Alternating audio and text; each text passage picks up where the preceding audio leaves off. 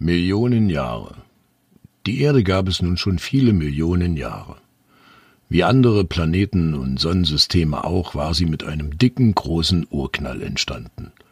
Jeden Abend sahen die Igel noch einmal hoch zu den Sternen hinauf, und Johanna und Jonathan zeigten ihren Kindern die hellsten Schwestern der Sonne, die Sterne. Den großen Bruder Mond, den Mars, die Venus und manchmal auch den Jupiter. Und es gab Sternbilder, die Johanna alle auswendig kannte. Den Bären, einen Bogenschützen, den Schwan und auch die Schlange. Nur Igel, Igel gab es eben nicht.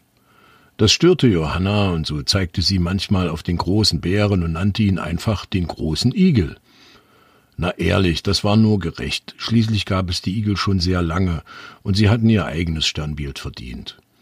Igel waren mutig und tapfer, und ihr Stammesalter betrug immerhin fast 60 Millionen Jahre.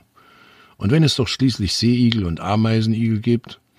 Merkwürdig fanden es Johanna und Jonathan, dass nicht nur die Sonne immer mehr verschwand, sondern auch die Sterne dunkler wurden. Sie hatten schon den Igelgeist befragt. Der Igelgeist erschien allen Igeln einmal im Jahr im Nebel, bevor sie in den Winterschlaf gingen, wenn sie genügend Früchte und Wurzeln in ihre Vorratskammern gebracht hatten.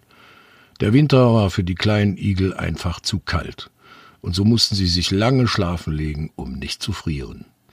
Jedenfalls war der Igelgeist auch bei unseren kleinen Igeln.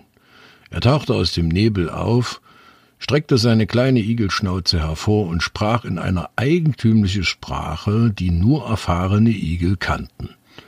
Japp, japp, japp, japp. Jappi, japp, jappi, japp, japp.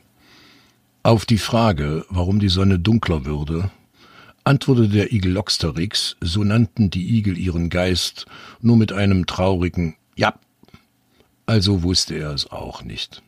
Das war gar nicht gut, denn der Igel Loxterix wusste eigentlich alles.